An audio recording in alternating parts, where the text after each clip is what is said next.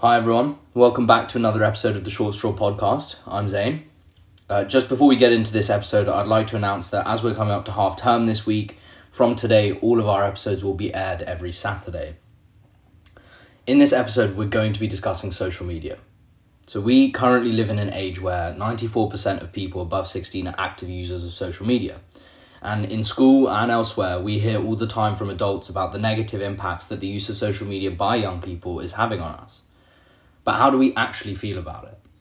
So, to answer that question today, I'm joined by my friend Athena, who's offered up some time to hopefully give a not so cliche view on social media for our generation. Athena, thank you for being here today. Can you tell everyone a little bit about yourself? Thank you for having me. So, I'm Athena, I'm 17, and I live in London and Dubai, and I'm currently in Dubai. Nice. How's the weather? It's good, thank you. um, so, Athena, what is it really about social media that you feel was necessary for our generation to talk about? So I feel like the minute we hear about the impact of social media, we all switch off because we've had it drilled into our heads that it's unhealthy. Mm-hmm. And at the end of the day, we all crave validation in one way or another from others. And the mechanism for our generation is social media. Right. So I think, regardless or not, if you want to admit it, something which I am also guilty of is that we shouldn't fall victim to the 21st century view that we don't have individual ideas and that we're a collective of teenagers who define themselves based on recognition from other people. Mm-hmm. But unfortunately, I feel that slowly we're all becoming victims of this misconception, even though I, for one, promised myself I wouldn't. Well, I mean, I think that's interesting because it's that sense of, you know, being able to think for ourselves, being able to operate for ourselves that we're sort of losing with constant reliance on social media. So I do understand that, and I think I think you're definitely right about that. And you know, especially now, social media is being held accountable as this sort of catalyst for increasing issues in young people, like the increasing rates of anxiety, for example, are are definitely quite a prominent issue today. How do you think that teenagers falling victim to social media at the moment? So I think that a lot of people get worked up about how they think that others might perceive them on social media, which can lead to a lot of unnecessary stress on top of all the other things that are required from us, such as school and other things like that. Yeah. But I also think that social media can be quite addictive, and I don't think that we realize how much time we spend scrolling on TikTok or replying to Snapchats. And I think that means we actually miss out on a lot of things that are going on around us. And both of these factors together mean that a lot of people our age forget that there's a world outside of our phones and that our um, online profiles aren't always reflective of who we are as people. Mm. No, I think that's, I think that's actually quite a big issue, and I think you're right in the sense that, you know, we we sort of lull ourselves into this false sense of reality by saying, "Oh yeah, I am what's on my Instagram," or "I am what I say on Snapchat."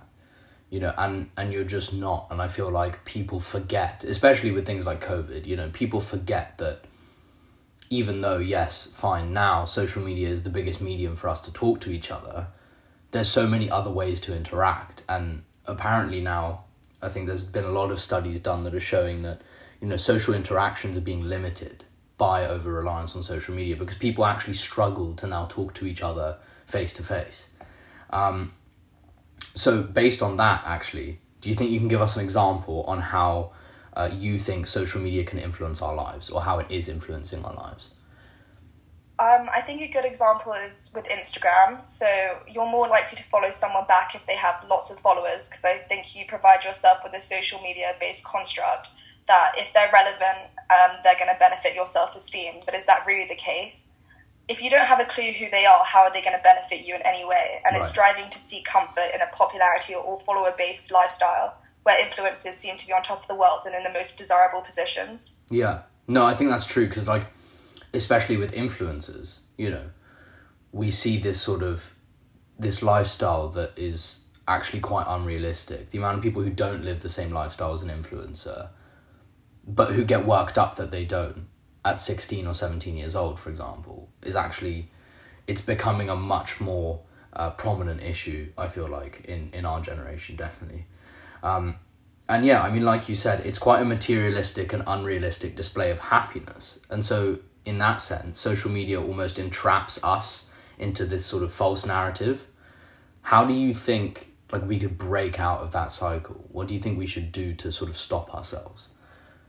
I mean, I honestly wish I knew the answer to this, but I don't. Um, I think there are ways you can help yourself, such as taking time to live a life outside of your phone by logging off social media for a bit. Mm-hmm. And I know that a lot of people roll their eyes when it comes to things like this, but I think that's only because it takes a lot of willpower to log out and allow yourself to feel disconnected for a bit. Yeah. So, have you ever done that? Yeah, so um, a couple of weeks ago, I actually went off Snapchat for a bit, and it wasn't for an extended period of time. It was only a couple of days, but it did take a lot of you know willpower to get myself off you know checking my phone all the time but i do think that it benefited me a lot and i kind of just realized that you know there is more to do outside of just spending hours and hours on my phone mm. i feel like even if if someone didn't have the willpower to maybe sort of completely log out for whatever reason um, you know do you think something like turning off notifications do you think that would actually be able to help people yeah, or you know, removing it from your home screen, or just making sure that it's not always in your face, and like you know, having other things like greeting you when you first open your mm. phone, except for like notifications from people. Yeah, stuff like. Because I mean, I feel like it can get a bit overwhelming sometimes. I know I've definitely felt it recently. Um, you know, it can get difficult, especially when we're dealing with so many other different stresses.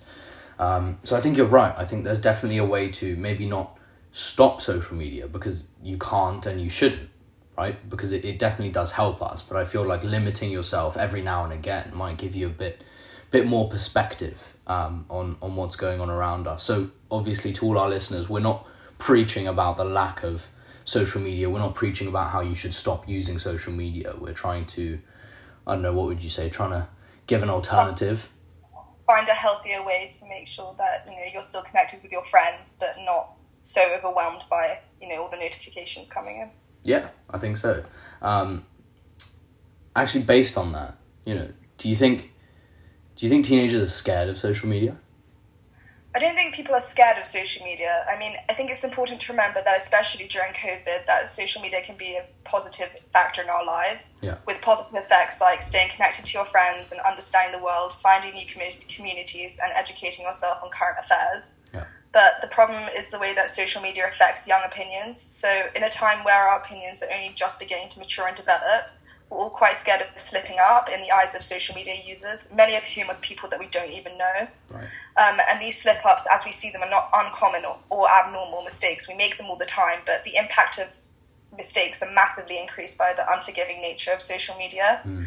Um, and I think there's no room for error and actually speaks to the potential happiness that someone might find in not exposing themselves to the social media and yeah. not showing who they are or how they feel. And again, that's the entire issue. And I think an example of this is you see celebrities who are people that appear to be strong and confident. They take themselves off social media because even they find themselves faced with unwanted comments or situations. I think that's probably the biggest show, to be honest. You know, that celebrities who sort of love the spotlight and actually make their living off of everyone else's attention. When they find it difficult to cope with social media i feel like that's when you know that it's becoming a little bit of an issue. Um, okay so i mean you know you, you mentioned these issues and, and how you and we feel about them. But based on that what advice would you have for someone out there who's struggling to decide how involved they should be or how involved they should maybe stay in their use of social media? I would say, in a way, just remind yourself that you're more than what others perceive of you online, and I guess be wary of how absorbed how absorbed you allow yourself to get, and have the willpower to switch off or you know decrease the amount that you use your phone if you need to. Mm. Um, and I guess find a better space where you can learn and grow, and where mistakes aren't bound to you forever, and that there is a world outside of social media where the grass is so much greener. I like that actually. That's a good analogy. Um, you know, I feel like that is a much needed insight into how we feel today with that sort of push and pull of social media. And it's a hard cycle to break out of, and it's a difficult thing to completely neglect.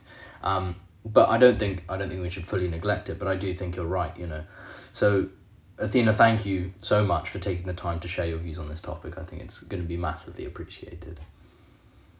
Thank you for having me. No worries, no worries. And you know, to all of our listeners out there, adolescence is a key time for this sort of personal development and finding your sense of self, which I think at the moment is seeming to be more and more reliant on social media. And I think as a result, social media might be seen to fabricate our knowledge of what defines us. But just remember that it doesn't actually have to. You know, you should feel free to be yourselves, and I think we just need to start finding safe spaces to do that. So, thank you everyone for listening. As usual, if you have anything to speak about or ideas for us, please get in touch with us through our email address or Instagram account. Both will be in this episode bio. Uh, remember to give us a follow and share the podcast so we can keep building our community because I think at the moment definitely everyone needs someone in this in this day and age. So thank you very much for all of your continued support. Um, until our next episode, stay safe, stay happy, and look after yourselves and your friends and families because at the moment that's what's most important. So take care of yourselves, and I'll see you in the next one. Bye for now.